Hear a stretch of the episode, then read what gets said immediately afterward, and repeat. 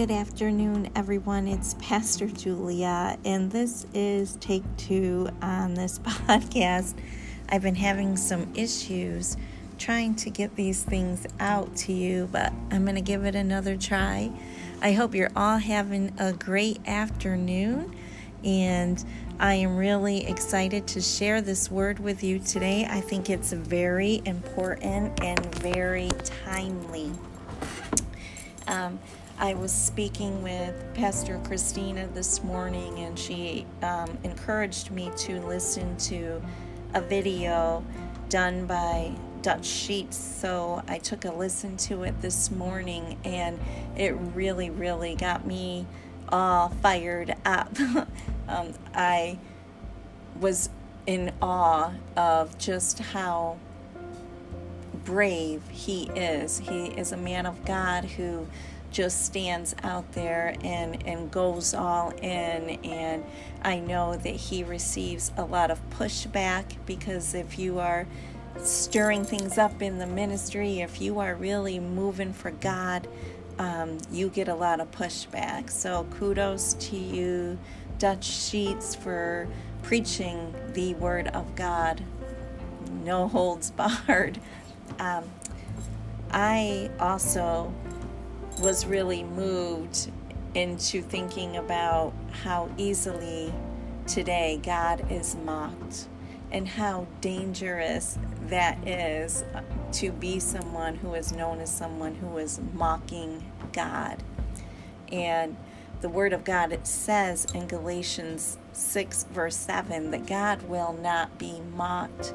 So if He is saying He will not be mocked to me, there's a consequence to mocking God. And mocking God simply means that you have no respect or reverence for God. You find what He has to say foolish. You do not have um, healthy fear of the Lord.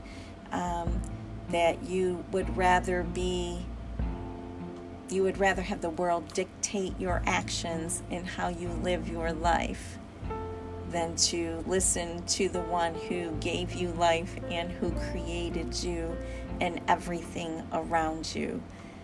I don't understand how looking all around us, especially at all the evil and the craziness that is going on in this world right now, how anyone would not want to be in relationship with Jesus, who would not go to the one who could bring peace and answers and protection.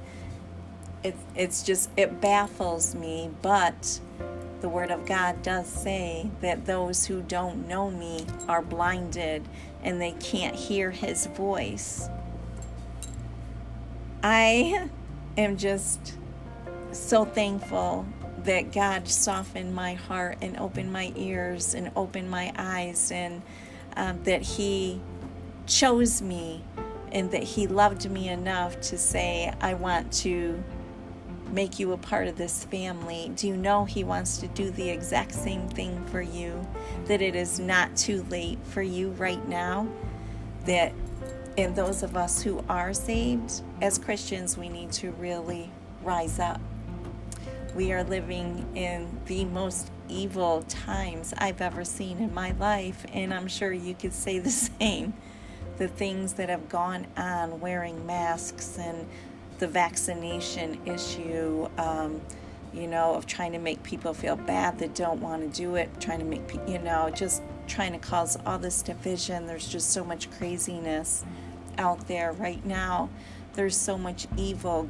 Good is bad and bad is good. And the Word of God says that you will know that the time for Jesus to crack the eastern sky is when these things happen. And I know so many say, Well, I've been hearing this since I was little that Jesus is coming soon, and it's 30 years later, and he still hasn't come, and people become desensitized to it. Well, it's no longer, as far as I can tell, from the word, it is no longer the last days that we are living in, ladies and gentlemen. It is the last hours. It is the last hours. Time is ticking away. The days are shorter, aren't they? Doesn't time just fly by? Don't the years just fly by?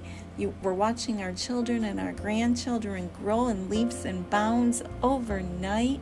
Time has just totally accelerated. Evil has totally accelerated. When somebody makes a stand for the Word of God or on morals in today's society, people mock them and laugh at them. They don't want to listen to them. They think they're simple minded. But if you walk in the ways of the world, if you are anti God, you can believe in anything else and everything is good. We want to ban God from the schools. We want to ban God from the churches. We want to ban God in households. People are afraid to even say the name of Jesus.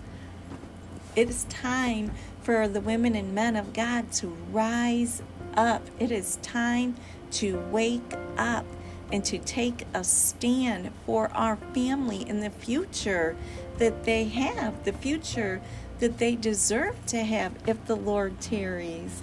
I don't want my granddaughters to go into a bathroom and worry about a man coming in when they're in the bathroom.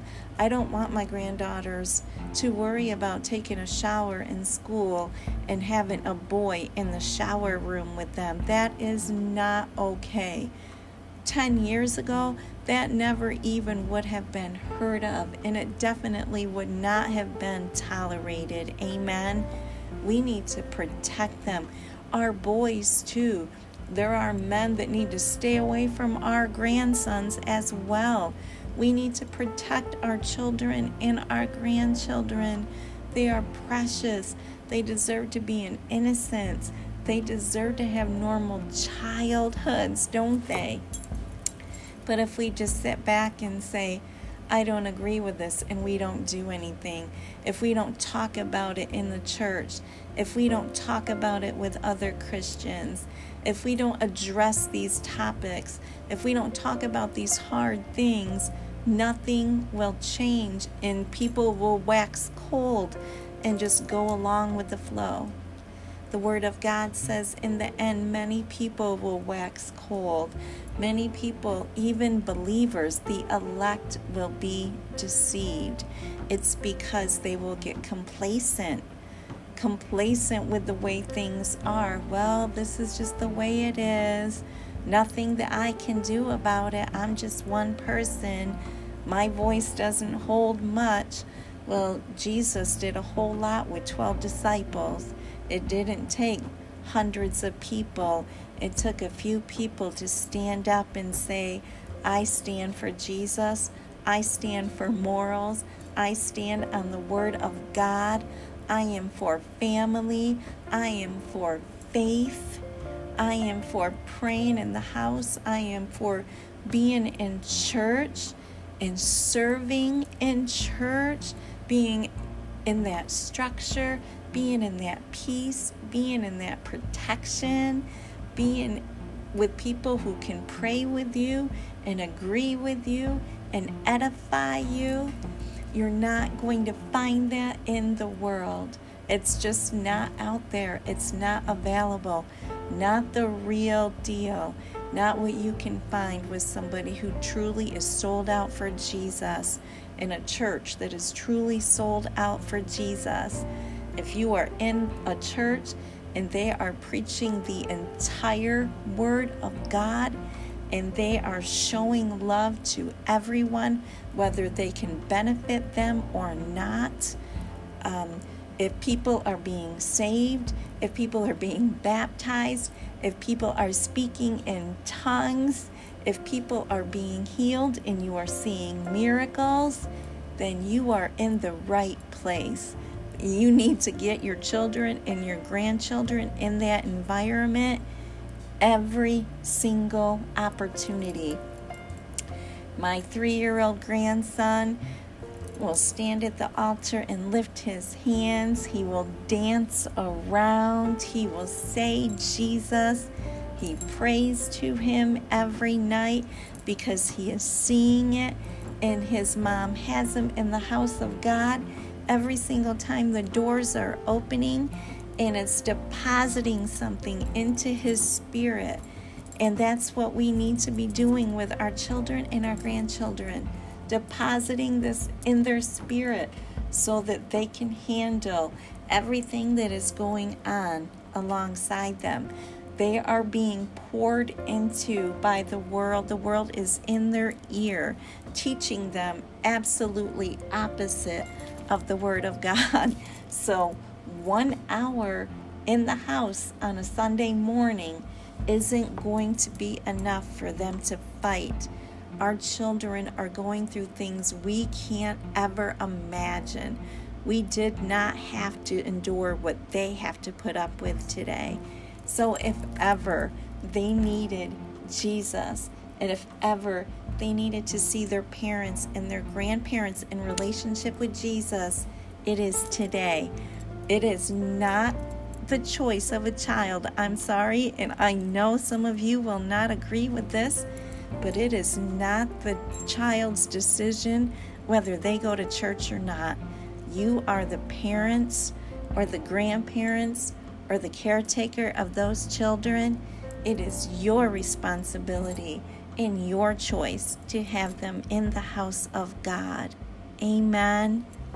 It is so important and it's a privilege. And it is something that I do not take lightly anymore, especially since COVID last year when we were not able to be in the house of God as a family together and there were so many people that were so upset because they missed being in the house of God. We had to do live stream or we were doing live videos, whatever, any way we could to connect with the people. But the people missed being as a body, being in the house, being able to hug someone being able to pray with someone, being able to worship with someone and hear the word of God with their family. There is nothing like that. There is nothing like that. I thank God for social media, for the shut ins, or someone who is sick or in the hospital. But if that is not your case, you should be in the house of God. You need to be there if you want to be strong, if you're going to be able to stand, if you're going to be able to protect your family, if you're going to be able to walk in peace and healing. You need to be in the house. Amen. It is not time to shrink back, just like Dutch Sheets was talking about today. It is really time to wake the sleeping giant, so to speak. We need to wake up. We need to just stop talking and we need to put action behind our words. Amen. Amen.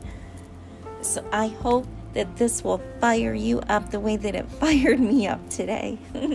I love you. God bless you. And thank you so much for listening. I'll talk to you again really soon. Bye bye.